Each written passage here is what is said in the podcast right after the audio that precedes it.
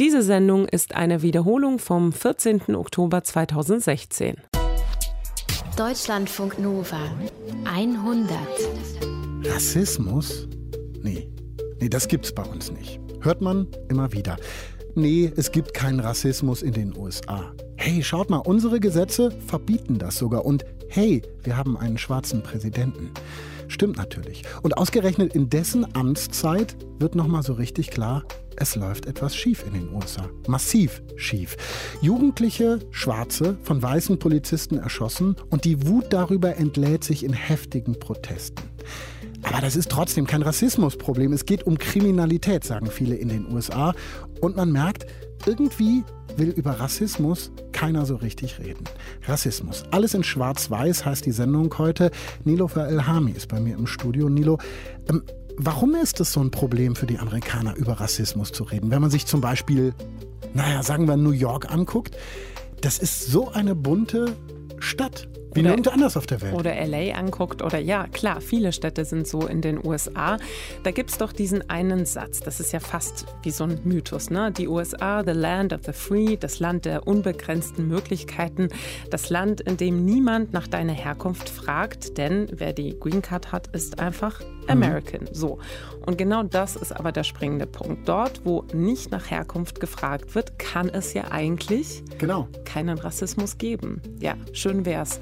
Und das werden wir in all den Geschichten heute Abend feststellen und merken, da geht es wirklich um die grundlegendste Form von Rassismus. Es geht tatsächlich um Schwarz-Weiß, es geht um Hautfarbe. Drei Geschichten haben wir heute.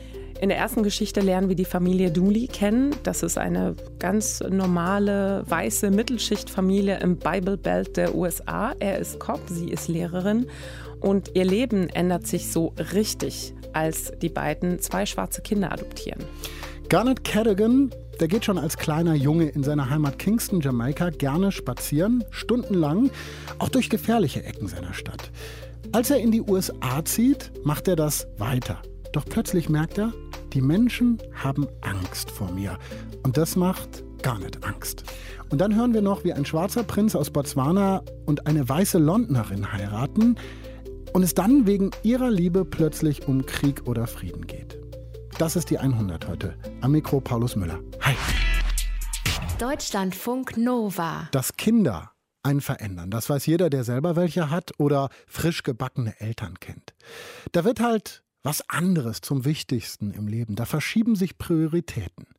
Bei Stephen Dooley und seiner Frau Dustin haben zwei Kinder, die neu in ihr Leben kamen, aber nicht nur ein paar Prioritäten verschoben, sie haben alles verändert. Er, weißer Cop, sie, weiße Lehrerin, leben im Bible Belt in einer Kleinstadt im Bundesstaat Arkansas, so klassische religiöse Amis. Ihre neun Kinder führen dazu, dass eines der größten Probleme der USA mit all seinen Facetten auf einmal mittendrin ist in der Familie. Denn Stephen, der Cop und seine Frau Dustin haben zwei schwarze Kinder adoptiert zu ihren beiden Leiblichen. Und man kann sich vorstellen, gerade jetzt, wo die News in den USA in erschreckender Regelmäßigkeit davon berichten, dass schwarze Jugendliche von weißen Cops erschossen werden, betrifft das auch das Familienleben der Dooleys. Rebecca Endler hat mit der Familie gesprochen. Good evening and thank you for joining us. I'm Brian Chauver. A prayer vigil was held tonight in efforts to show love and solidarity in the city of Fort Smith. 5 News reporter Crystal Sherrill was at the gathering and has the story. Pray for compassion. tell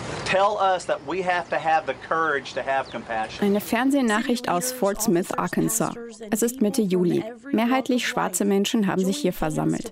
Sie beten für die jüngsten Opfer der Polizeigewalt in den USA. Alton Sterling, 37 Jahre alt, schwarz, erschossen von einem Polizisten in Baton Rouge, Louisiana, am 5. Juli 2016. Philando Castille, 32 Jahre alt, erschossen von einem Polizisten am 6. Juli in St. Anthony, Minnesota. Jessica Williams, 29 Jahre alt, erschossen von einem Polizisten am 19. Mai 2016 in San Francisco. Das sind nur einige der Namen. Es sollten diesen Sommer noch weitere Tote folgen. Die Menschen in den Fernsehnachrichten beten auch für Lauren Ahrens, Michael Kroll, Brent Thompson, Michael Smith und Patrick Samarippa fünf Polizisten, die ein schwarzer Heckenschütze in Dallas, Texas, kurz zuvor erschossen hat. Arkansas liegt im Süden der USA. Der Bundesstaat grenzt im Westen an Texas, im Süden an Louisiana und im Osten an Mississippi. Diese Gegend nennt sich selbst stolz Buckle of the Bible Belt. We need to know who our officers are. Our officers need to know who we are. Because we're just not a group of people. They're just not cops. And we're just not African Americans or any other minority group. We are all people in this community. Die Kamera fängt eine Szene ein. Ein kräftiger weißer Cop albert ausgelassen mit einem schwarzen Jungen rum. Ein Moment, der dem Zuschauer ein warmes Gefühl gibt. Das Bild zeigt, hier ist die Welt noch irgendwie in Ordnung. Und woanders könnte sie das auch sein. Was die Reporter vor Ort nicht wissen und die Zuschauer auch nicht, der kräftige weiße Cop heißt Stephen Dooley und der schlachsige schwarze Junge ist sein Sohn, Bryce Dooley. Bryce ist neun Jahre alt. Stephen und seine Frau Dustin haben ihn und seine kleine Schwester Avi vor fünf Jahren adoptiert. Nobody requested me to be there, but I decided I was going to go. And once I decided I was going to go, I thought, meine Anwesenheit als Polizist war gar nicht erforderlich. Ich wollte einfach hin. Und dann fand ich, könnte ich auch genauso gut in Uniform gehen. Es gab im Prinzip zwei Gründe, nicht ganz uneigennützig. Ich will eine Beziehung zur schwarzen Community haben, für meine schwarzen und für meine weißen Kinder. Ich will, dass sie verstehen, wie wichtig Vielfalt ist. Aber es gab auch einen beruflichen Grund. Ich will ein Teil der Gemeinschaft sein, für die ich verantwortlich bin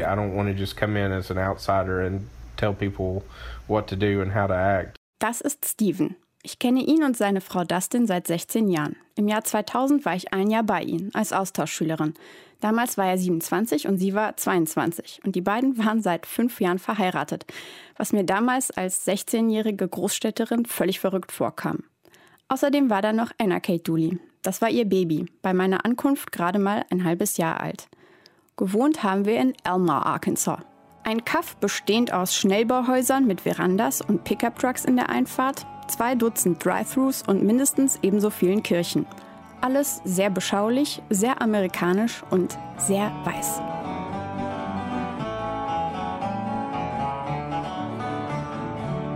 Sechzehn Jahre sind eine lange Zeit. Ich bin schon lange kein Teenager mehr und Dustin und Steven sind seit mittlerweile 21 Jahren verheiratet. Dank Facebook halten wir Kontakt. An Weihnachten, an Geburtstagen. Bei den wichtigen Ereignissen im Leben der anderen sind wir dabei. Gefühlt zumindest. 14. Juni 2015. Dieses Wochenende waren wir campen. Normalerweise sind unsere Kinder alt genug, um alleine zum Toilettenhäuschen zu gehen. Aber an diesem Wochenende hat jemand eine riesige Konföderiertenflagge neben dem Klohäuschen gehisst. Seit einiger Zeit bin ich auch dabei, wenn sie sich aufregen.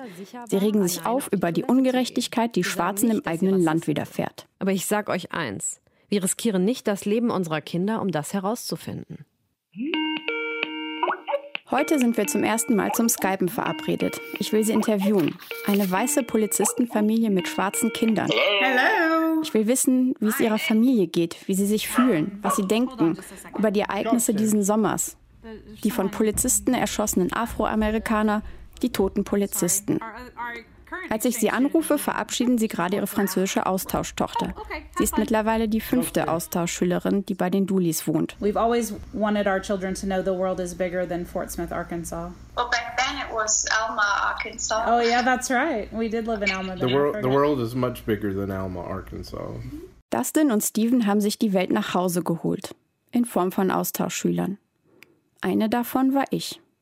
Meine Gastschwester von damals, Anna Kate, ist heute 16 Jahre alt. Und sie hat mittlerweile drei jüngere Geschwister. Barrett Dooley, 11, Bryce Dooley, 9 und Avi Dooley, 5. Vor fünf Jahren wurde aus ihnen eine Familie. I mean, we just wanted more children. And so we had been trying to have another baby after Barrett was born for over three years. Barrett ist das zweite leibliche Kind der Dooleys. Er kam 2005 zur Welt. Danach wünschten sich Dustin und Steven noch mehr Kinder. Und sie haben es auch drei Jahre lang probiert. Als Barrett dann fünf war, haben sie die Hoffnung aufgegeben, noch ein weiteres leibliches Kind zu kriegen. Zu diesem Zeitpunkt sind sie 33 und 38 Jahre alt. Dustin und Steven entscheiden sich für Adoption. In den USA sind Adoptionen etwas geläufiger als bei uns hier in Deutschland. Und auch das ganze Prozedere ist weniger bürokratisch. Was am Ende gleich ist, es kommt ein neuer Mensch in die Familie. Die Dooleys wissen, ihre Familie wird sich dadurch verändern. Aber sie nehmen diese Herausforderung an. Die meisten Amerikaner, die ein Kind adoptieren wollen, bevorzugen Babys. Am beliebtesten sind weiße Babys. Für ein weißes Kind sinkt erst mit fünf Jahren die Wahrscheinlichkeit, adoptiert zu werden. So mal zum Vergleich. Beim schwarzen Kind sinkt diese Wahrscheinlichkeit schon ab dem zweiten Lebensjahr. Ab diesem Zeitpunkt gilt ihre Akte als Special Need Case. Im Vorfeld der Adoption müssen die Dulis einige Entscheidungen treffen. Wir nehmen jedes Kind zwischen 0 und 10, nicht älter als 10, denn Anna war zu dem Zeitpunkt 11 und sollte die älteste bleiben. Geschlecht egal, ethnische Zugehörigkeit egal. Und wir nehmen alles von 1 bis 4 Kindern. And we would take anywhere from 1 to 4 children.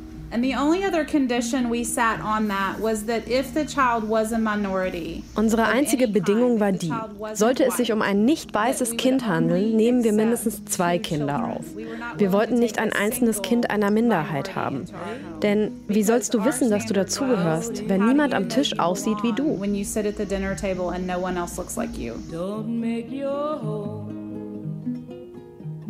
Out in the snow. Genau wie bei einer Schwangerschaft vergehen bei den Dulis genau neun Monate zwischen der Entscheidung zu adoptieren und der Ankunft ihrer Kinder. August the 1st, 2011, I got a phone call that said, Are you sitting down? And I said, No, but I will.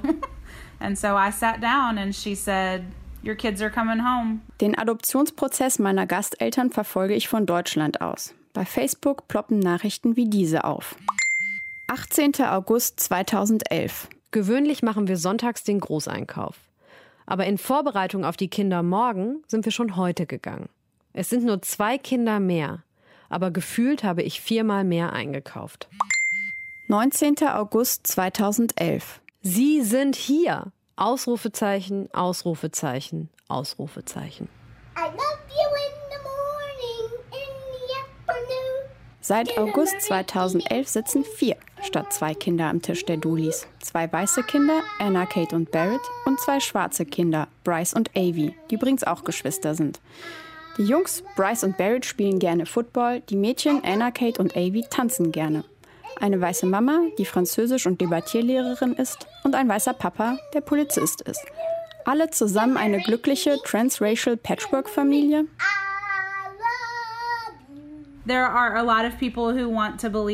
Viele Menschen wollen glauben, dass wenn man ein Kind bei sich aufnimmt, ihm warme Milch gibt, einen Keks und eine Umarmung, dass dann alles gut werden wird. Aber so ist das nicht. Es ist ein harter Kampf in vielerlei Hinsicht. Es ist nicht immer leicht. Aber wir sind eine Familie und wir tun das, was eine Familie nun mal tut. Dass es nicht einfach werden würde, war klar. Ich selbst habe am eigenen Leib erfahren, wie engstirnig viele Menschen in den Südstaaten sind. Rednecks nennen sie sich selbst. Das sind Weiße, die Schwule hassen, die gegen Abtreibungen sind und Waffen lieben. Viele von ihnen leben noch immer in Elmer und jubeln zurzeit Donald Trump zu. So zumindest kann ich das auf Facebook verfolgen. Schwarze gibt es hier kaum.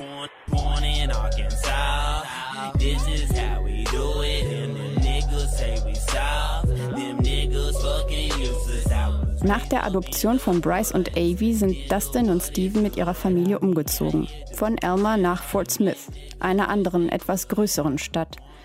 In ein Viertel, das, wie sie es selbst nennen, gemischter ist. Sie haben sich auch eine neue Kirchengemeinde gesucht, denn unter Southern Baptist gibt es solche und solche. Die Familie geht zweimal die Woche in den Gottesdienst, dann noch Bibelstunde und die Kinder sind alle in christlichen Jugendgruppen. Nach der Adoption von Bryce und Avi wollten sie eine Gemeinde finden, wo Schwarze und Weiße gemeinsam beten, feiern und füreinander da sind. Für viele US-Amerikaner, das gilt für Weiße wie für Schwarze, ist das nach wie vor alles andere als eine Selbstverständlichkeit. Dass christliche Nächstenliebe selbst für bibeltreue Christen Auslegungssache ist, und dass sich meine Gasteltern in dieser Hinsicht in den letzten 15, 16 Jahren sehr verändert haben, zeigt das Beispiel der konföderierten Flagge. Das blaue Kreuz mit Sternen auf rotem Grund war das Zeichen der Südstaaten im amerikanischen Bürgerkrieg. Damals 1861 bis 65 wollten sich die Südstaaten von den Vereinigten Staaten abspalten, um die Sklaverei aufrechtzuerhalten. Diese Flagge, die für Menschenhandel, Ausbeutung und systematischen Rassismus steht, ist überall in den Südstaaten. In Vorgärten gehisst auf T-Shirts. Ja, und vor 16 Jahren sogar als Aufkleber auf der Windschutzscheibe des Autos meiner Gasteltern. Heute die Eltern von zwei schwarzen Kindern. I wish that we took a different approach to the way we deal with our history here in the South. Because it is hurtful and shameful and frustrating and a ton of other things. Do you think you would have said these words 15 years ago? No, I absolutely wouldn't have. 15 years ago, I had a Confederate flag on my four wheeler sticker. I don't yeah, know if you remember I that. Sure, but yeah. Dann zitiert das denn die amerikanische Dichterin Maya Angelou. I did then what I knew best. When I knew better, I did better. Ich tat das, was ich konnte, und als ich es besser wusste, tat ich es besser. Um zu verstehen, wie aus den etwas unreflektierten provinziellen Dulis von damals die politisch engagierten Dulis von heute wurden, muss ich ein weiteres Kapitel ihrer Geschichte aufschlagen. Das Kapitel heißt Hamza. Hamza ist ein pakistanischer Junge, der 2010 als Austauschschüler zu den Dulis gekommen ist. 2010, also mitten im Afghanistan-Krieg, in dem so viele Menschen wie noch nie gestorben sind. Zu dieser Zeit lebt auch Osama bin Laden noch und viele Amerikaner haben große anti-islamische Ressentiments. Zu dieser Zeit öffnen die Dulis ihre Tür für einen Muslim. We decided to wir wollten weiter aus unserer Komfortzone raus und jemanden aufnehmen, von dessen Kultur wir keine Ahnung hatten. Nach dem 11. September waren die anti-islamischen Stimmungen besonders groß. Und da begann unsere Reise oder wie ich es nennen würde, wie wir Beziehungen zu anderen Menschen entwickelt haben. Es ist schwer, alle Muslime zu hassen, wenn man einen bei sich zu Hause aufgenommen hat und ihn wie einen Sohn liebt. Je mehr ich hörte, ich solle Angst vor Muslimen haben, desto mehr wollte ich sie kennenlernen und keine Angst haben.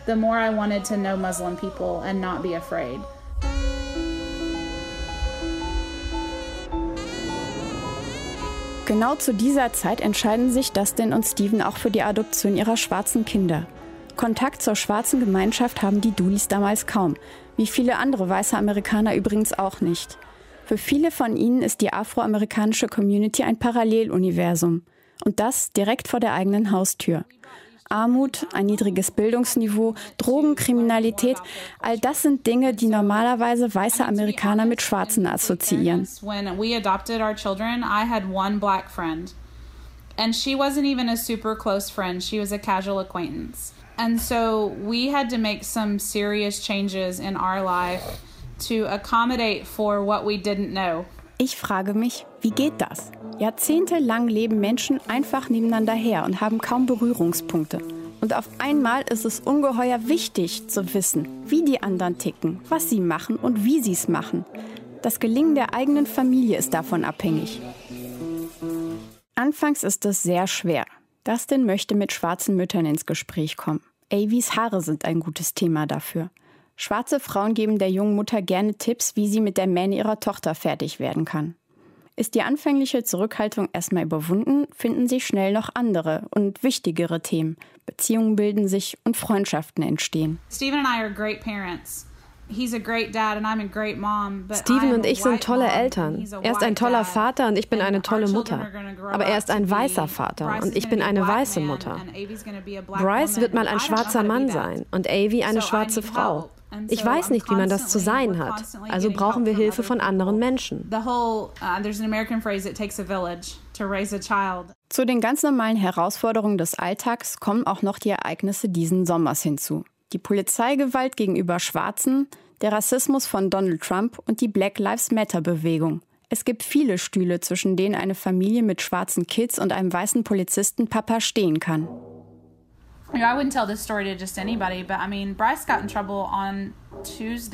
Am Dienstag gab es in der Schule Ärger, weil Bryce einem anderen Kind eine Pokémon-Karte geklaut hat. Er hat sie eingesteckt und als er gefragt wurde, hat er gelogen. Sie haben also seine Taschen ausgeleert und da war sie. Und er war ein auf frischer Tat ertappter neunjähriger Dieb. Das war der Tag, an dem der schwarze Mann in Tulsa erschossen wurde. Ich rege mich so auf, weil Bryce was angestellt hat und diese Männer erschossen wurden, ganz einfach, weil sie nicht sofort gehorcht haben. Und das wird irgendwann Bryce sein. Ich sehe das in ihm und das macht mir Angst. And that's gonna be Bryce. I see that in him. It scares me. Then they stole our son. Diese Angst teilt Dustin mit anderen Müttern schwarzer Söhne in den USA. Sie muss ihren Söhnen Bryce und Barrett, die gerade mal 15 Monate auseinander sind, beibringen, dass das Leben unfair ist, dass nicht immer, aber doch allzu häufig die Farbe ihrer Haut darüber entscheiden wird, ob sie einen Job, eine Wohnung oder einen Kredit bekommen, ob sie das erreichen, was sie sich wirklich wünschen. Eine beschissene Aufgabe für Eltern. Seit fünf Jahren kämpfe ich gegen den Wunsch an, dass ich die Dinge, die ich gelernt habe, wieder vergessen möchte. Manchmal will ich den Kopf in den Sand stecken und so tun, als würden wir in einer postrassistischen Gesellschaft leben. Denn das ist genau das, was dir viele Weiße weismachen wollen. Wir haben kein Problem mit Rassismus in den USA. Ja, du hast kein Problem mit Rassismus in den USA. Denn du bist in der Mehrheit. Eine Einstellung, die wir Weißen hier in Europa auch ganz gerne vertreten. Auf Facebook sehe ich mir die Fotoalben der Dulis an. Schöne, glückliche Kinder in sehr ordentlichen Klamotten. Im Restaurant, beim Campen, Tanzen, in der Schule. Und dann lese ich diesen Post von Dustin. 31. Juli 2016. Wollt ihr wissen, wie Rassismus 2016 aussieht? Wie ein weißer Mann, der herausfindet, dass ich schwarze Kinder habe und mich fragt, wenn Ihre Kinder eine dumme Entscheidung treffen, geben Sie dann ihnen die Schuld oder der Tatsache, dass sie die Nachkommen von Sklaven sind und einfach keine andere Wahl haben, als selbstzerstörerische dumme Entscheidungen zu treffen? Das ist ein direktes Zitat. Ich habe nichts geändert. Willkommen in meiner Welt.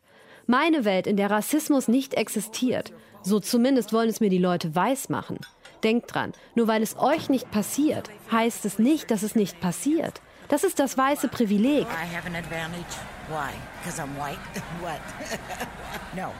Dulis haben eine andere, sehr viel weiter gefasste Definition von Rassismus. Ich würde mich selbst niemals als Rassistin bezeichnen. Bei uns sind Rassisten Vollidioten, die Flüchtlingsunterkünfte anzünden und Phrasen wie völkische Unterwanderung in den Mund nehmen. Ganz sicher nicht Menschen wie Dustin und Steven. Wir haben Bekannte, die behaupten, sie seien keine Rassisten, weil sie unsere Kinder lieben.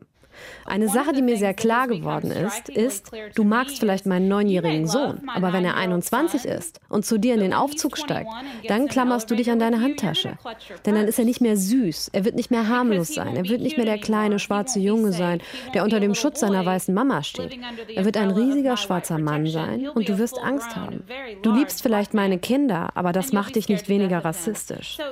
Ich liebe meine Kinder und ich bin rassistisch. I love my children and I'm racist racist. Den Dulis geht es hier um etwas anderes, sehr viel subtileres, um unsere Vorurteile. Meine Gasteltern sind in den letzten Jahren einsichtig geworden. Alle Menschen haben Vorurteile. Vorurteile sind ganz normal. Menschen sind voreingenommen, argwöhnisch anderen gegenüber. Niemand kann sich davon frei machen. Aber sich die eigenen Vorurteile bewusst machen und sie jeden Tag zu hinterfragen, das ist die innere Aufgabe, der sich Dustin und Steven stellen, Tag für Tag. Tägliche Konfrontation nennen sie das. Steven ist seit 20 Jahren Polizist. Seit fünf Jahren ist er Vater von schwarzen Kindern. Noch nie hat er in seiner Doppelrolle so schwer zu tragen wie diesen Sommer. Nach den Attentaten auf die Polizisten in Dallas, bei dem ein schwarzer Heckenschütze fünf Polizisten erschossen hat, nimmt es noch mal ganz andere Ausmaße an. We're in a crowd of wir arbeiten also als Polizisten auf diesem Konzert, mehrheitlich weißes Publikum. Und eine Person nach der anderen kommt auf uns zu, will uns die Hand schütteln, dankt uns für unsere Arbeit. Sie wollen uns unterstützen, schon klar, das ist auch nett, aber gleichzeitig kann ich es echt nur schwer schlucken, denn für mich hört sich das so an, als wollten sie sagen, danke, dass ihr die Schwarzen in Schach haltet. Es ist schwer zu schlucken, dass mein Wohl den Menschen am Herzen liegt, aber nicht das Wohl meiner Kinder. No, nobody would say that. Steven ist kein Typ, der große Reden schwingt. Im Gegenteil, meistens lässt er seine Frau reden. Und doch erzählt er von vielen Situationen täglich bei der Arbeit, die ihm zu schaffen machen. Ich habe diesen großen, bärartigen Mann noch nie so betroffen erlebt. Die ganze Familie leidet unter der angespannten Situation. Polizeigewalt gegen Schwarze, getötete Polizisten. I stand in the gap and I, I do speak into a community that won't listen to black people. Die Dulis wollen etwas bewegen, denn wenn sich nichts verändert, verläuft die Trennlinie einfach durch ihr eigenes Haus. Sie stecken mittendrin in dem gesellschaftlichen Konflikt. Darum posten sie so viel auf Facebook. Und sie bekommen auch sehr viel Feedback zu ihren Postings. Mal von ihren schwarzen, aber auch von ihren weißen Freunden. And I just don't have that luxury. My heart breaks no matter what happens. Die Facebook-Postings von Dustin und Steven haben sich in den vergangenen fünf Jahren verändert. Statt putziger, knapper Statusberichte von einer Mutter lese ich inzwischen lange Texte über Ungerechtigkeit, über Ignoranz, über menschliches Versagen. Das hat mich am Anfang gewundert, denn diese flammenden Reden, die meine Gastmutter plötzlich geschwungen hat, waren seltsam. Sie war plötzlich die Botschafterin für die Rechte von Schwarzen. Und das, obwohl ich sie früher nicht als besonders politischen, geschweige denn engagierten Menschen wahrgenommen hatte. Ich fand das irgendwie vermessen. So als würde sie denken, sie könnte die Dinge treffender und eloquenter formulieren als die, um die es geht. Schwarze Menschen. So als bräuchten die sie. Während ich das denn zuhöre, wird mir klar, dass ich es bin, die vermessen ist. Jetzt verstehe ich. In erster Linie schreibt da eine Mutter. Eine Mutter, die die Lebensbedingungen für ihre Kinder verbessern möchte. Eine schwarze Frau schreibt etwas, es ist bloß eine wütende schwarze Frau. Eine weiße Frau schreibt etwas, es wird gelesen, ein Dialog entsteht. Das sind nicht meine Worte, sondern die Wahrnehmung vieler Schwarze, die sich einfach nicht gehört fühlen. Und darum greift Dustin zu ungewöhnlichen Maßnahmen. 12. Juli 2016. In den vergangenen 24 Stunden habe ich häufiger gehört, ich verstehe nicht, worüber sich alle so aufregen. Warum sind schwarze Menschen so wütend? Also wenn du wütend bist, frustriert, verwirrt, verängstigt oder einfach nur wissen willst, worum es geht. Ich werde mich am Donnerstagabend um sechs in das Sweet Bay Café pflanzen, bis die zumachen. Falls du zufällig vorbeikommst und dich auf den Stuhl gegenübersetzt, verspreche ich dir, es ist ein sicherer Ort für all deine Fragen, Vorurteile und Bedenken. Ich verspreche dir, ich werde nicht urteilen. Du kannst mich nicht verletzen. Ich will dir helfen, wenn du Hilfe willst. Es mag nur ein kleiner Anfang sein, aber es passiert etwas dort in Fort Smith, Arkansas. Steven hat sich als Polizist inzwischen einen Ruf als Freund der schwarzen Community gemacht. Und wenn Schwarze einen weißen Polizisten vertrauen können, warum sollten da nicht auch Weiße ein paar Schritte auf ihre Nachbarn zumachen? Das ist auf jeden Fall außergewöhnlich für schwarze Menschen, einem weißen Polizisten zu vertrauen. Sie kommen auf mich zu oder fragen extra nach mir, wenn sie Unterstützung der Polizei brauchen. Häufig ist es so, dass ich mit meinen Auffassungen über die Menschen dann mit meinen Kollegen aneinander gerate. Aber das ist auch gut so. Und zwar in dem Sinne, als dass sich dann Gelegenheiten ergeben, zu reden und dass sie eine andere Meinung hören als ihre eigene. Aber klar, das ist ein schmaler Grad, auf dem ich mich da bewege. It's a very difficult line to walk sometimes. Wake up, wake up, little sparrow. Don't make your home out in the snow. Don't make your home out in the snow. Little bird, oh, don't you know your friends flew south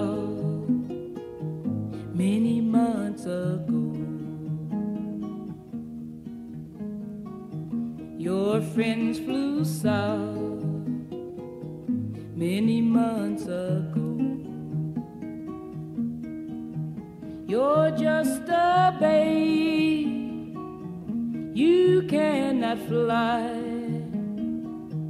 Your wings won't spread against the sky.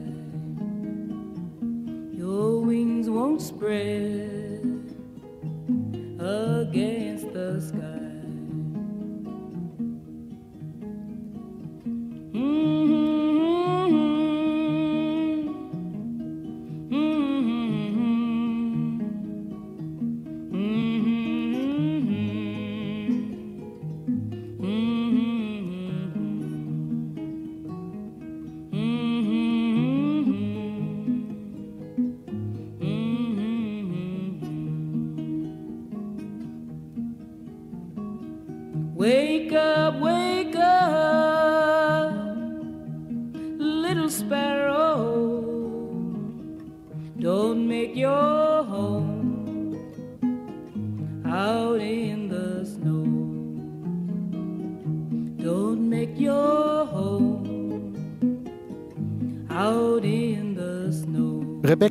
hat mit der Familie Dooley gesprochen. Ja, es ist so. Menschen haben Angst vor dem, was sie nicht kennen. Das ist einer von diesen Instinkten, die noch irgendwie in uns übrig sind. Erklärt, dass dort, wo wenig Ausländer wohnen, die Ausländerfeindlichkeit am höchsten ist. Das ist traurig, aber es tröstet vielleicht ein bisschen, dass es da einen weiteren Instinkt gibt, der uns helfen kann, Ängste zu verlieren. Neugierde. Wir wollen wissen wollen erfahren. Und wenn wir eben mehr übereinander wissen, mehr über andere erfahren und wie sie die Welt sehen, dann könnte das uns allen helfen. Thomas Reintjes geht jeden Tag durch New York. Er wohnt da. Doch als er für uns Garnett Cadogan begleitet, sieht er seine Stadt und ihre Bewohner plötzlich mit ganz anderen Augen. Garnett stammt aus Jamaika, ist Autor, lebt in New York und geht gerne nachts durch die Stadt spazieren. Wir starten in Manhattan um Mitternacht. Als ich das nächste Mal auf die Uhr gucke, ist es drei und wir sind mitten in Brooklyn.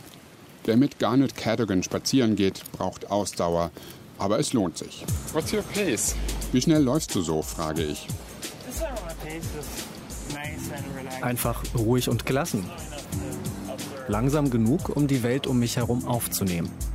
Die Welt um mich herum, die werde ich am Ende unseres Spaziergangs mit anderen Augen sehen. Aber in diesem Moment denke ich noch, ein bisschen durch die Stadt laufen, was ist schon dabei? Auch nachts kann man in New York inzwischen fast überall bedenkenlos herumlaufen. Obwohl, seit dieser Nacht mit Garnet ist mir klar geworden, so unbeschwert wie ich können viele Menschen nicht durch die Stadt laufen. Aber dazu später mehr. Zuerst will ich wissen, warum Garnet so gern läuft und warum stundenlang und nachts. Für ihn ist damit wohl ein starkes Freiheitsgefühl verbunden, das aus seiner Kindheit stammt, als die Straßen sicherer waren als sein Zuhause. Ich wollte so wenig wie möglich zu Hause sein, weil mein Stiefvater ziemlich grausam war. Je mehr Zeit ich in seiner Gegenwart verbrachte, desto mehr wurde ich grundlos geschlagen und missbraucht. Deshalb bin ich lieber zu Freunden gegangen oder zu Straßenpartys, bis es so spät war, dass kein Nahverkehr mehr fuhr. Also bin ich nach Hause gelaufen. Nachts allein auf den Straßen von Kingston, Jamaikas Hauptstadt, wo Garnet aufgewachsen ist. Nicht ganz ungefährlich. Obwohl einen 10-, 11-jährigen Jungen in Schuluniform vielleicht auch niemand versucht auszurauben.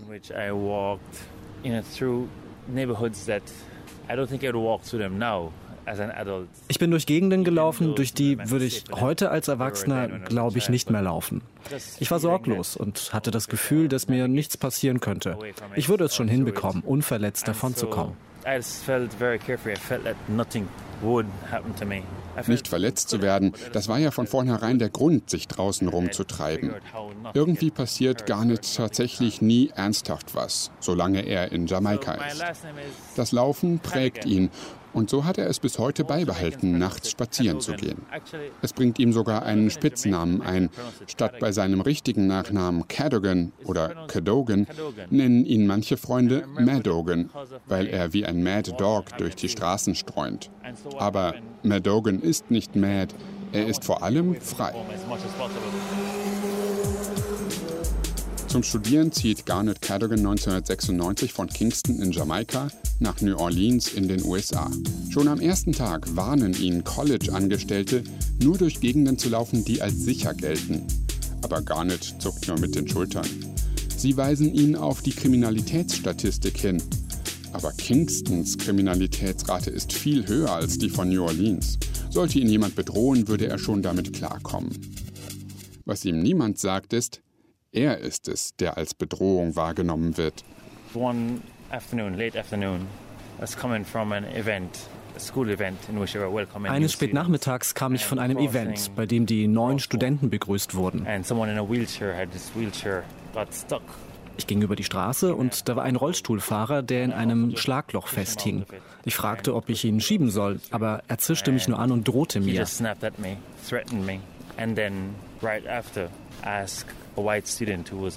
Dann hat er einen weißen Studenten gefragt, der auch die Straße überquerte, ob er ihm helfen kann. Und ich musste mir die Frage stellen, ob das jetzt Rassismus war oder lag es daran, wie ich auf ihn zugegangen bin oder an meinem jamaikanischen Akzent.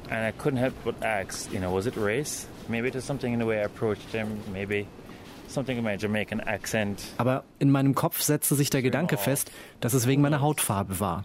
Und dann gab es einen Vorfall nach dem anderen, wo jemand nachts die Cops rief, weil er jemand verdächtig herumlaufen sah.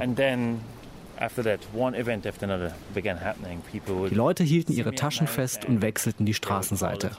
Wenn sie nachts hinter sich meine Schritte hörten, drehten sie sich kurz um und fingen an zu rennen, als sie mich sahen. Ein Vorfall nach dem anderen, bei dem klar war, es ist wegen meiner Hautfarbe. Garnett wird nach und nach bewusst, als Schwarzer durch New Orleans zu laufen, ist etwas anderes, als als Weißer durch New Orleans zu laufen. As a black person was a different experience in New Orleans than walking as a white person. Es verstört ihn, dass Menschen Angst vor ihm haben, allein wegen seiner Hautfarbe. Und dann passiert etwas, was er bis dahin von seinen Spaziergängen nicht kennt. Er bekommt selbst Angst.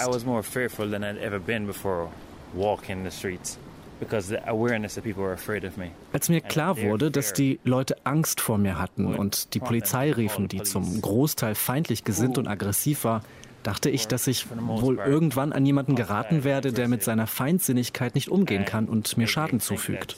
Damit er nicht irgendwann Opfer von Gewalt wird, muss Garnet lernen, sich in den Straßen von New Orleans zu bewegen. Er entwickelt Strategien, um weniger bedrohlich auf andere Menschen zu wirken. Ich habe Dinge gemacht, die mich als sicher erscheinen ließen. Das hieß zum Beispiel, ein Shirt mit dem Emblem der Uni zu tragen, das sagt, oh, der geht hier zur Uni, der ist safe. Oder ich habe eher helle Farben getragen, Khaki-Hosen. Anders gesagt, ich habe mich angezogen wie ein Nerd. Aber das hat mir die Freiheit zurückgegeben, mich durch die Gegend zu bewegen und weniger belästigt zu werden. And that didn't mark me as safe, and so therefore I could then have more freedom navigating through places. Er zensiert sich selbst, um seine Bewegungsfreiheit zurückzugewinnen. Keine Kombi aus Jeans und weißem T-Shirt. Kein Hoodie. Eigentlich der amerikanischste Look überhaupt, aber bei vielen Polizisten gilt er als Uniform der Troublemaker. Bis heute hält sich gar nichts daran. Bei unserem Spaziergang in dieser warmen Sommernacht durch New York trägt er ein gepunktetes Hemd, eine dunkle Hose und schwarze Schuhe. Ein bisschen schicker und dunkler als sonst, weil er am Abend eine Lesung hatte. Aktuell schreibt Garnett an einem Buch über das Laufen. Aber mit dem unbeschwerten Laufen seiner Jugend ist es vorbei. Selbst seinen Laufstil hat er verändert, um weniger Probleme zu bekommen. Ich vergesse ständig irgendwas zu Hause und dann muss ich zurückrennen, um es zu holen. Irgendwann habe ich gemerkt, dass Rennen problematisch ist. Also habe ich aufgehört, nachts zu rennen. Ich drehe auch nicht mehr plötzlich um. Es ist öfter passiert, dass ich mich plötzlich umgedreht habe und zurückgelaufen bin und die Person hinter mir hat angefangen zu schreien oder ist wie versteinert stehen geblieben.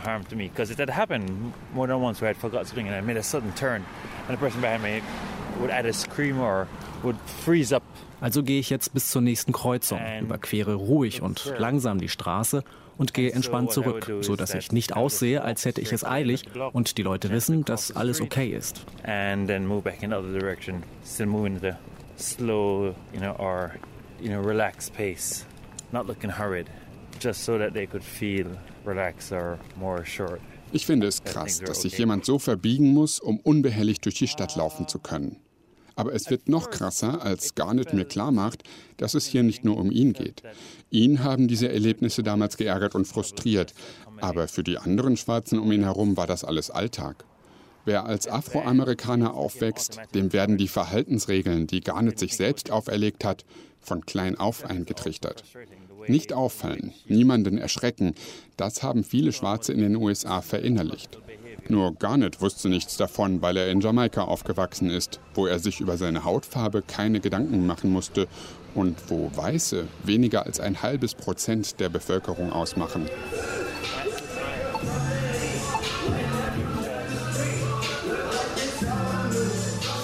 Es ist Viertel nach eins. Auf der anderen Seite der Brooklyn Bridge kommen wir in Downtown Brooklyn an einem Barbershop vorbei. Der Laden hat geschlossen, aber die Friseure sind noch da, haben die Boxen aufgedreht und machen Party. Typisch New York, meint Garnett. Und etwas, was man eben nur nachts erlebt. Garnett hat es nach New York verschlagen, als 2005 der Hurricane Katrina New Orleans verwüstet hatte. Neue Stadt, neue Regeln. New York also adds another layer. In New York kommt hinzu, dass man hier leichter unachtsam wird. New York ist so heterogen. Es gibt hier so viele verschiedene Viertel und Communities. Und New York ist so freundlich und offen, dass man versucht ist, seine Schutzmechanismen zu vernachlässigen. Gerade weil ich mich hier wohlfühle, muss ich besonders wachsam sein.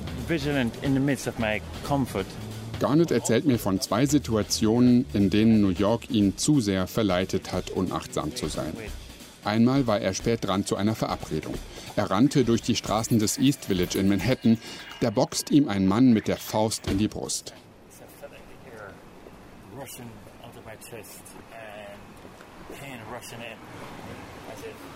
Es fühlte sich an, als würde die Luft aus meinem Brustkorb rausgedrückt, als würde der Sauerstoff durch Schmerz ersetzt. Ich fragte ihn, warum schlägst du mich? Was soll das? Warum schlägst du mich? Und er sagte, Warum rennst du von hinten auf mich zu? Vielleicht wolltest du mich ausrauben. Also schlug er mich und dann sagte er, es sei meine Schuld.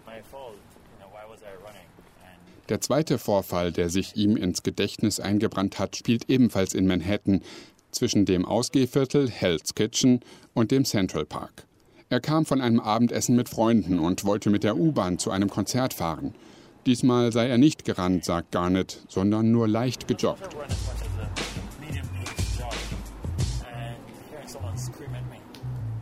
Ich habe jemanden rufen gehört, dass ich stehen bleiben soll. Ich hatte das fast ignoriert. Ich dachte, das ist ein Besoffener oder ein Irrer. Aber dann habe ich mich umgedreht und sah diesen Polizisten mit gezogener Waffe auf mich zulaufen. Ich hielt an, er drückte mich gegen ein Polizeiauto und in 0, nichts stand eine Gruppe von Polizisten um mich herum.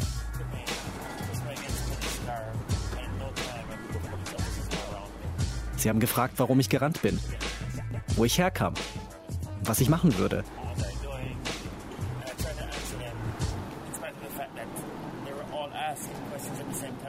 Ich wollte antworten, aber sie fragten alle gleichzeitig, immer weiter.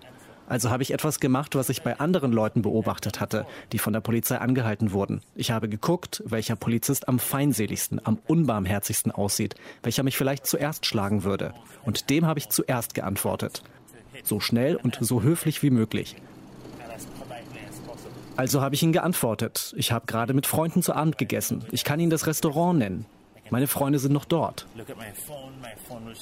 Gucken Sie sich mein Handy an. Da können Sie sehen, dass ich auf dem Weg nach Downtown bin zu diesem Konzert. Ich habe gerade meinem Freund eine SMS geschickt und in Google Maps ist die Zugverbindung geöffnet. Und ich bin gerannt, um die Bahn zu kriegen. Erfolglos. Sie haben weitergefragt. Mein Herz raste, weil ich wusste überhaupt nicht, was sie mir vorwerfen. Und ich habe mich nicht getraut zu fragen, denn das könnte mir ein paar blaue Flecken einbringen. Und ich hatte schon zu oft erlebt, dass jemand, der auf seinen Rechten bestanden hatte, eine Anzeige wegen Widerstand gegen eine Verhaftung bekam. Ich hatte Angst und Panik. Ich wusste nicht, ob sie glaubten, dass ich jemand umgebracht hätte, ob sie mich ins Gefängnis stecken würden. Dein Hirn denkt dann nur noch, wessen Telefonnummer kann ich auswendig? Denk nach, denk nach. Wen kann ich vom Gefängnis aus anrufen? Dann hat der Polizeikapitän meinen Rücken gefühlt und gesagt, ich würde nicht genug schwitzen. Anscheinend haben sie jemanden gesucht, der vor einiger Zeit ein Verbrechen begangen hatte und sie dachten, ich wäre er, als ich gerannt bin. Also ließen sie mich gehen. Es kam ihnen nicht in den Sinn, sich zu entschuldigen. Aber der Captain bot an, mich zur U-Bahn-Station zu fahren. Er meinte, dass meine Kooperation und meine Höflichkeit dazu geführt hatten, dass sie mich so schnell laufen ließen. Aber für mich hatte sich das überhaupt nicht schnell angefühlt. Und wenn er nicht auf die Idee gekommen wäre, meinen Rücken zu fühlen, hätte es eine Ewigkeit so weitergehen können. Und dass ich höflich war, hat sich für mich entmenschlichend angefühlt. Denn das hieß, dass ich nicht auf meinen Rechten bestand, dass ich nicht gefragt habe, warum sie mich anhalten. Höflich sein hieß, ihre Rücksichtslosigkeit durchgehen zu lassen. Aber ich habe nichts gesagt. Ich habe mich für die Fahrt zur U-Bahn bedankt und bin gegangen. Garnett sagt, als Schwarzer in den USA entwickelt man Antennen für die Anwesenheit von Polizisten. Dann checkt man kurz ab, sind die hier, um mich zu belästigen? Nein? Okay. Weiße wie ich bekommen davon nichts mit. Wenn Garnett durch New York läuft, schaltet er nie ganz ab. Obwohl er meist ziellos durch die Gegend spaziert, hat er immer einen Ort in der Nähe im Kopf, den er als Ziel angeben kann, wenn Polizisten neben ihm anhalten und ihm vorwerfen, herumzulungern. Immer wachsam, immer bereit zu erklären, was er hier zu suchen hat. That's a frustrating thing that to think that here's this was mich frustriert ist, dass diese einfache Bewegung, diese alltägliche Handlung die Möglichkeiten eröffnet, um mit Menschen zu interagieren und die auch etwas Romantisches hat. Ich meine, wer hatte noch nicht ein Date, bei dem man zusammen spazieren gegangen ist, dass so etwas Menschliches als kriminelle Handlung gesehen wird? Ich hätte nie gedacht, dass durch die Stadt zu laufen für verschiedene Menschen eine vollkommen verschiedene Erfahrung sein kann. Garnet Cadogan hat mir die Augen geöffnet dafür, wie er als Schwarzer diese Stadt erlebt. Es ist spät, wir verabschieden uns. Und obwohl es nur noch zwei Stationen bis nach Hause sind, nehme ich die Bahn. Garnet Cadogan lässt sich seine Freiheit nicht nehmen.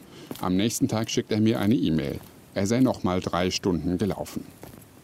Die Angst vom schwarzen Mann. Thomas Reintjes hat Garnet Cadogan auf einem Spaziergang durch New York begleitet. Dass Rassismus einfach mal dazugehörte, von kaum jemanden hinterfragte Realität war, dass es Rassentrennung gab, Apartheid, das können wir uns heute kaum vorstellen. Aber in den 1940er Jahren war das so. Und genau in der Zeit, genauer 1948, entscheiden sich eine weiße Frau und ein schwarzer Mann in London zu heiraten. Ruth Williams, Bürokauffrau, und Seretse Kama, Prinz aus Botswana, damals noch Bechuanaland. Die beiden stoßen dabei auf Widerstand, sowohl bei ihrer Familie als auch bei seinem Stamm.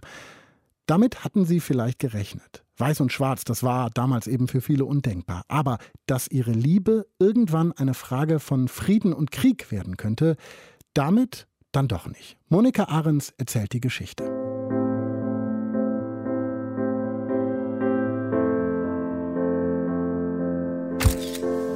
Das ist das erste Foto von Ruth und Serezi als Ehepaar. Ruth sitzt in einem Sessel und Serezi links hinter ihr auf einer Lehne und schmiegt sich an sie. Sie lächelt, er schaut direkt in die Kamera. Ruth, eine weiße Frau, und Serezi, ein schwarzer Mann, heiraten. In London im Jahr 1948. Wir waren sehr verliebt. Das waren wir wirklich. Aber es war keine spontane Entscheidung. Es war nichts, worüber wir nicht nachgedacht hatten. Wir hatten sehr gut darüber nachgedacht. Wir wussten, dass wir unsere Familien damit aufbringen würden. Aber andererseits wollten wir auch nicht getrennt voneinander leben. Das beschäftigt damals nicht nur ihre Familien, sondern auch einige Regierungen. Es geht sogar um Krieg oder Frieden. Wir können die beiden nicht mehr fragen, wie das war. Siritze Kama ist 1980 gestorben, seine Frau Ruth im Jahr 2002. Glücklicherweise hat Ruth Karma vor ihrem Tod ein paar Interviews gegeben. Und 1991 hat sie einem Reporter der BBC ihre Geschichte erzählt. Im Sommer 1947 ist Ruth Williams auf dem Weg zu einer Party der London Missionary Society. Die Missionskirche betreut afrikanische Studenten, sorgt dafür, dass sie von einheimischen Familien eingeladen werden. Und zum Dank veranstalten die Studenten heute ein Fest. Ruths Schwester Muriel ist in der Kirche aktiv und sie hat da so einen Typ getroffen, einen Jurastudenten, von dem sie glaubt, dass er Ruth gefallen könnte. Wir haben uns ein paar Mal getroffen und wir entdeckten, dass wir die gleiche Sorte Musik mögen. Immer Jazz, Leute wie die Inkspots. Wir hatten auch andere Themen. Wir hatten ziemlich viel gemeinsam. Beim ersten Treffen ignorieren sich Ruth und Seretse noch bewusst. Beim zweiten tanzen sie miteinander. Und beim dritten schlägt er vor, in ein Jazzkonzert zu gehen. Obviously, right at the beginning, we had no idea that it was going to uh, develop into Ganz am Anfang hatten wir natürlich keine Ahnung, dass sich daraus eine ernsthafte Beziehung entwickeln würde. Ruth Williams hat einen Job bei einer Versicherung. Sie ist 23 Jahre alt. Siretse 26. Sie treffen sich jetzt regelmäßig. Klar fallen ihnen die Blicke auf, wenn sie im Bus ein Stück zusammen fahren oder wenn sie im Restaurant essen gehen und der Kellner sie an einen Tisch am Rand setzt, damit sie nicht so auffallen. Ihren Eltern erzählt Ruth nichts von Sirezi. Ich wusste, was die Reaktion sein würde. Also habe ich meinem Vater nichts erzählt. Meine Mutter hat etwas geahnt. Mein Vater wusste nichts. Und dann macht Sirezi Ruth einen Heiratsantrag. Ruth antwortet nicht sofort. Sie denkt nach und ihr wird klar, sie fühlt sich nicht nur wohl mit ihm, sie hat nicht nur Spaß, sie liebt ihn und sie will mit ihm leben. Und als er nach zwei Wochen wieder fragt, sagt sie, ja, natürlich ja. Und dann muss sie sich erstmal setzen, denn ihr bleibt die Luft weg. Seretse bespricht mit Ruth in aller Ruhe, was es bedeutet, wenn sie heiraten. Seretse Kama kommt aus Bechuanaland im südlichen Afrika. Er gehört zum Stamm der Bamangwatu, sogar zur königlichen Familie. Serezes Vater, der Chief, ist tot. Deshalb führt sein Onkel Chikedi den Stamm an. Aber wenn Seretse seine Ausbildung beendet hat, soll er zurückkommen und die Herrschaft übernehmen. Er will mit Ruth in Bechuanaland leben, nirgends sonst. Er erzählt ihr von der Wüste, der Kalahari, von der Stadt Seroe mit den runden Hütten und den paar Steinhäusern, von seinem Stamm und den weißen Siedlern. Das Letzte, was er wollte, etwas, das er nicht tolerieren konnte, war eine Scheidung. Und er sagte, er will nicht, dass ich auswandere und dann feststelle, dass ich mit dem Leben dort einfach nicht zurechtkomme. Denn er wollte nicht zurückkommen. Er wollte nicht in England leben. Er wollte nur in seiner Heimat leben. Ruth sagt es ihren Eltern. Ihr Vater ist genauso verärgert, wie sie das erwartet hat. Wenn sie Seretse heiratet, schmeißt er sie raus. Auch Seretse schreibt seinem Onkel Shikedi. Ich weiß, dass dir diese Sache nicht gefallen wird, weil der Stamm es nicht mögen wird, dass die Person, die ich heirate, eine weiße Frau ist. Als er das Telegramm bekommt, ist Chikedi erst geschockt und dann empört. Seretse will heiraten, ohne ihn und den Stamm um Erlaubnis zu fragen. Eine weiße Frau. Und die Nachkommen Mischlinge. Chikedi denkt nach. Wie wird der Stamm reagieren? Wahrscheinlich wird es Unruhe geben. Und das ist schlecht. Bechuanaland ist britisches Schutzgebiet. Großbritannien hat hier Beamte und Polizisten stationiert, aber es lässt die drei Stämme des Landes weitgehend selbst regieren. Im Moment ist die Lage stabil, doch wie lange noch? Shekidi macht vor allem Südafrika Sorgen. Das Nachbarland im Süden ist größer und militärisch stärker. Es könnte die Unruhe im Stamm ausnutzen, um in das instabile Bechuanaland einzumarschieren und es zu annektieren. Bitte versuch nicht, mich aufzuhalten. Ich will es durchziehen. Von wegen. Shekidi schickt sofort Telegramme los an die britische Kolonialverwaltung, an die London Missionary Society. Er will, dass sie diese Heirat verhindern. Und besonders die Kirchenleute üben Druck aus. Sie rufen bei Seretse an, bei Ruth und ihren Eltern. Und auch bei dem Pfarrer, der die beiden trauen soll. Sie drohen ihm, dass sie die Zeremonie stören, dass es einen Skandal geben wird. Es ist der Tag ihrer Trauung, 13 Uhr. Seretse und Ruth stehen in seinem Apartment. Sie haben schon ihre Hochzeitsklamotten an, da der Pfarrer hat Angst bekommen. Er macht nicht mit und der Bischof auch nicht. Aber Ruth und Seretse geben nicht auf. Seretse geht zum Standesamt und besorgt sich eine Lizenz, mit der sie heiraten können. Zwei Tage später, am 29. September 1948, erklärt ein Beamter Seretse und Ruth endlich zum Mann und Frau. Und das Foto entsteht, auf dem Seretse durchdringend guckt und Ruth herausfordernd lacht. Als Shekedi davon erfährt, ist er außer sich vor Wut. Er schreibt Siritze. Wir akzeptieren nichts anderes als die Auflösung dieser Ehe. Und der antwortet ihm. Auflösung der Ehe nicht akzeptabel. Aber Seretse weiß, dass er irgendwann nach Bechuanaland fliegen und die Sache klären muss. Wenn die Bamangwatu, Serezes Stamm, etwas wirklich Wichtiges entscheiden, dann treffen sie sich auf einem Platz in der Mitte ihres Hauptortes Seroe unter ein paar Bäumen und halten eine Versammlung ab.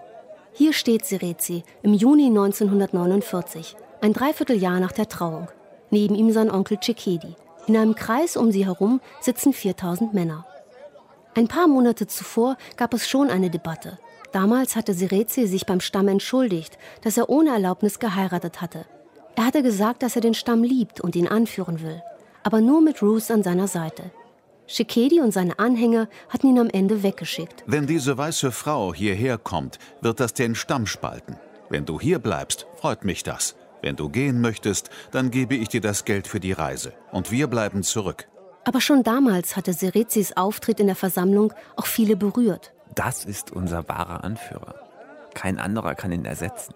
Auch wenn sie es noch nicht wagten, Shikedi offen zu widersprechen. Aber heute stehen die Männer nacheinander auf und unterstützen Seretse. Denn inzwischen glauben viele, dass Chikedi einfach nur die Macht behalten will. Und irgendwann ruft Seretse den Männern zu, wenn sie ihn und Ruth wollen, sollen sie aufstehen. Und fast alle erheben sich und jubeln ihm zu, und die Sache ist entschieden. Jetzt müssen nur noch die Briten der Wahl des neuen Chiefs zustimmen. Aber da gab es bisher nie Probleme. Komm! Im August 1949 besteigt Ruth ein Flugzeug nach Afrika. Ihre Eltern haben sie zum Abschied umarmt. Sie hat sich mit ihnen versöhnt. In Francistown am Flugplatz holt Sireze Roos in seinem Chevrolet ab. Auf der Fahrt durch die Felder von Bechuanaland reden sie die ganze Zeit, weil sie sich so freuen, dass sie endlich wieder zusammen sind. Die ersten Eindrücke waren genauso, wie er mir das Land beschrieben hatte. Sehr staubig, weil August war. Und der August gehört zu diesen schrecklich trockenen Monaten vor den Regenfällen. Voller Wind und Staub. Sirezi zeigt Ruth das Haus, in dem sie leben werden. Ein Bungalow auf einem kleinen Hügel mit großen Fenstern und einer weiträumigen Veranda. Schon auf der Fahrt haben sie ein, zweimal angehalten, weil Stammesmitglieder Ruth die Hand schütteln wollen.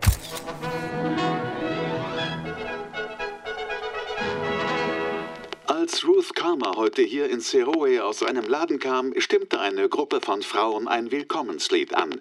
Schnell umringten tausende Einheimische die in London geborene Frau des designierten Anführers. Seit die britische Presse im letzten Jahr von ihrer Hochzeit erfahren hat, peppt sie mit der Geschichte vom schwarzen Thronfolger und seiner weißen Prinzessin den Alltag der Leser im nachkriegsgrauen Großbritannien auf.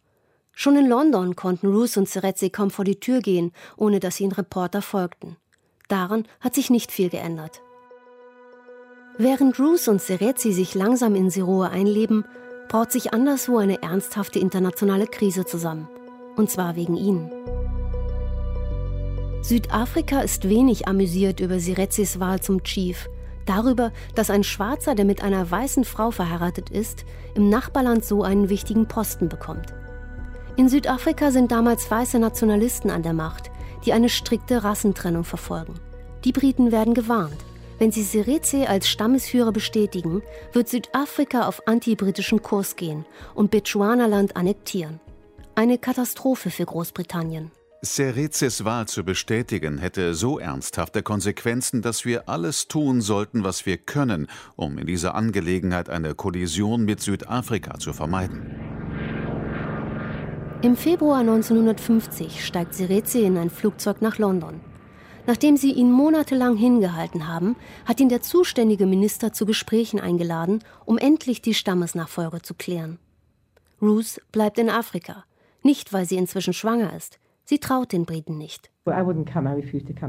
Ich weigerte mich mitzukommen, denn ich befürchtete, dass es eine Falle ist und dass sie nicht ehrlich sind. Und der Stamm war meiner Meinung und fand, dass Sereze gehen und ich bleiben soll. In London drängt der Minister Sireze auf sein Amt als Stammesführer zu verzichten. Dafür bietet er ihm Geld und einen Job in England. Aber Sireze weigert sich und schließlich verkündet der Minister, dass die britische Regierung seine Wahl zum Chief nicht anerkennt und dass er nicht mehr in seine Heimat zurück darf. Das war natürlich niederschmetternd. Spontan gibt Sereze in seinem Apartment eine Pressekonferenz. I wish to say that I'm sadly disappointed with the ich möchte sagen, dass ich schmerzlich enttäuscht bin über die undemokratische Entscheidung der britischen Regierung, mich aus meinem Land zu verbannen. Wir sind ja nur ein unbedeutender, rückständiger Menschenschlag, mit dem man ganz einfach so umspringen kann. Ich bin mir sicher, dass die britische Öffentlichkeit und alle Menschen, die an das Recht glauben, diese Ungerechtigkeit nicht dulden werden. I'm sure the British public and all right-thinking people will not tolerate such injustice. Die Aufregung nicht nur in den Medien ist groß. In London veranstaltet die schwarze Bevölkerung Protestkundgebung. Das Parlament fordert eine Erklärung, aber die britische Regierung bleibt bei ihrem Entschluss. Ein einziges Mal noch darf Seretse nach Bechuanaland zurückkehren, um seine Angelegenheiten zu ordnen. sich aber in dieser Zeit nur außerhalb des Stammesgebietes aufhalten. Er durfte mich an einem Wochenende besuchen, bevor meine Tochter geboren wurde. Aber dann musste er zurück. Und das war furchtbar. Im Mai 1950 wird ihre Tochter Jacqueline geboren. Kurz darauf werden Ruth und Seretse Kama endgültig aus Bechuanaland ausgewiesen. That was very hard. That was very, very hard. Mit ihrer Familie leben sie in London, dann im Süden Englands. Doch ein paar Jahre später wendet sich ihr Schicksal erneut. 26. September 1956. Das Ministerium für Commonwealth-Beziehungen hat bekannt gegeben, dass der frühere designierte Anführer der Bamangwato, Seretse Kama, als privater Bürger in das Stammesgebiet im Protektorat Bechuanaland zurückkehren darf, aus dem er seit 1950 verbannt war. 1956 darf Seretse Kama mit seiner Familie zurück in seine Heimat. Die Briten brauchen im Bechuanaland einen Mann, der sich um die lokale Verwaltung kümmert ohne sich Chief zu nennen. Und nach ein paar Startschwierigkeiten schaffen Ruth und Seretse es in Afrika. Seretse Kama erkennt, dass die Zeit der Stämme vorbei ist. Er gründet eine Partei, die bei den ersten freien Wahlen 1965 die Mehrheit im Parlament gewinnt. It has always been my belief that Bechuanaland, small country though it may be, has a role to play in southern Africa. Es ist mein ganz aufrichtiger Glauben, dass Bechuanaland, auch wenn es ein kleines Land ist, eine Rolle spielen wird im südlichen Afrika. Im Fall des unnötigen Konflikts zwischen Weißen und Schwarzen haben die Vorschläge, die ich gemacht habe, dazu geführt, eine nicht rassistische Gesellschaft zu etablieren, in der jedes Individuum das gleiche Recht hat, sich zu äußern und die gleichen Chancen, unabhängig von Rasse und Hautfarbe. Wir glauben, dass dieses Beispiel überzeugen wird. We believe in persuasion by example. 1966 führte Botswana, wie es jetzt heißt, in die Unabhängigkeit. Sir Seretse Khama wurde heute als erster Präsident der neuen Republik Botswana, dem früheren Bechuanaland, vereidigt. Die Zeremonie im Parlament wurde von etwa 500 Menschen verfolgt, darunter die Vertreter von 50 Staaten. Hinter Sir Seretse stand seine Ehefrau, die frühere Miss Ruth Williams. Botswana, Seretse Kama und die weiße Frau. Alles in Schwarz-Weiß. Danke für die Geschichten an Rebecca Entler, die die Familie Dooley gesprochen hat. An Thomas Reintjes, der mit Garnet Cardigan durch New York spaziert ist. Und an Monika Ahrens für ihre Geschichte von Seretse und seiner weißen Frau. Danke auch an Norm Wollmacher in der Technik und Vera Pache online. Vielen Dank an Nilofer Elhami für die Redaktion dieser Sendung. Euch ein schönes Wochenende. Ein buntes, eins mit Schattierung und nicht nur schwarz-weiß. Ich bin Paulus Müller und das war 100. Deutschlandfunk Nova 100. Es muss äh, einer der ersten Tage gewesen sein in meiner Highschool in Alma, Arkansas. Ich habe gerade irgendeinen Raum gesucht, da sprang mich aus dem Hinterhalt ein schwarzer Junge an und klopfte sich auf die Brust und führte sich wie ein Affe auf mit so und ähm, war dann schwer enttäuscht, dass ich nicht schreiend weggelaufen bin. Und äh, dann stellte sich heraus, er dachte, da ich aus Deutschland sei, hätte ich noch nie einen Schwarzen vorher gesehen und wollte mich erschrecken und dachte, ich würde ihn für einen Affen halten, aber ich fand nur, dass er sich zum Affen gemacht hatte. Allerdings hatte ich keine Angst vor ihm und er war schwer enttäuscht. Garnet und ich, wir sind wirklich komplett unterschiedlich darin, wie wir uns durch die Stadt bewegen. Ich versuche immer, möglichst effizient von A nach B zu kommen. Und er läuft vollkommen ohne Plan. Er sagt, er läuft, um sich zu verlaufen, to get lost, um sich in den Straßen zu verlieren und auch um sich mental zu verlieren. Ihn zieht es immer zu den Hauptverkehrsstraßen, zu den Avenues, wo auch nachts noch was los ist. Naja, und ich bin nicht so richtig eine Nachteule. Aber ich muss sagen, es hat mir Spaß gemacht, mich auf seine Art und Weise mal durch die Stadt zu bewegen und mich darauf einzulassen. Und deshalb sind wir jetzt auch schon zum nächsten Spaziergang verabredet. Ich habe ja ein Stück gemacht über Ruth und Seretse Kama und das hat mich das erste Mal in meinem Leben so ein bisschen aufmerksam gemacht auf Botswana. Ich wusste zwar, wo das ungefähr liegt, aber nicht, was da los ist. Und ich habe jetzt mal geguckt, eigentlich wäre es schön, da mal hinzureisen. Äh, man kann da Safari machen. Und da gibt es das Okavango-Delta. Ganz viele Fische, Vögel und leider auch Reptilien. Und ich habe ja eigentlich Angst vor Krokodilen. Aber trotzdem, ich sehe mich da schon in so einem Einbaum paddeln. Deutschlandfunk Nova 100. Jeden Sonntag um 16 Uhr. Mehr auf deutschlandfunknova.de.